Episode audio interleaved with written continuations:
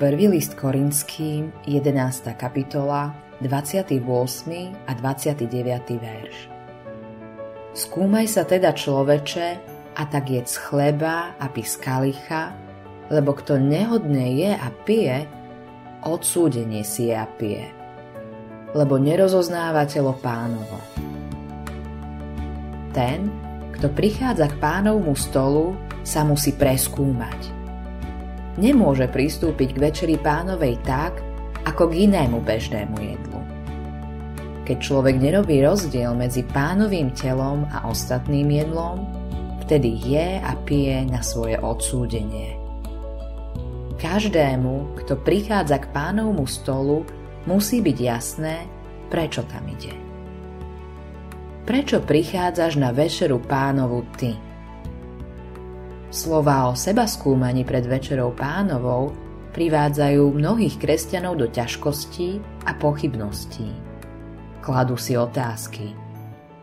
Som taký, že môžem pristúpiť k pánovmu stolu? Som hodný príjmať telo a krv? Kto sa na seba pozerá pravdivo, odpovie na tieto otázky nie.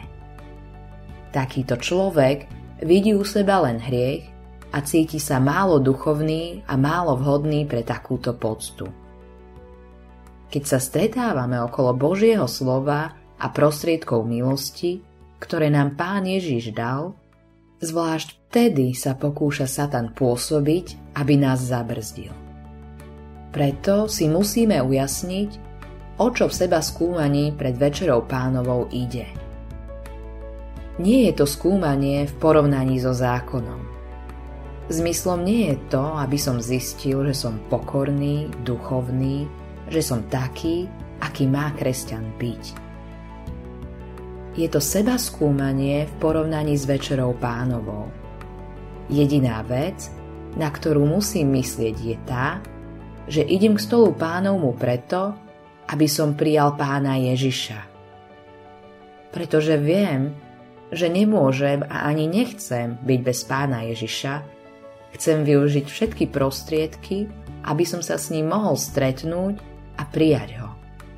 Preto a len preto prichádzam k pánovmu stolu. Ten, kto takto v sebe zmýšľa, je dobre pripravený na pristúpenie k večeri pánovej. Autorom tohto zamyslenia je Eivin Andersen.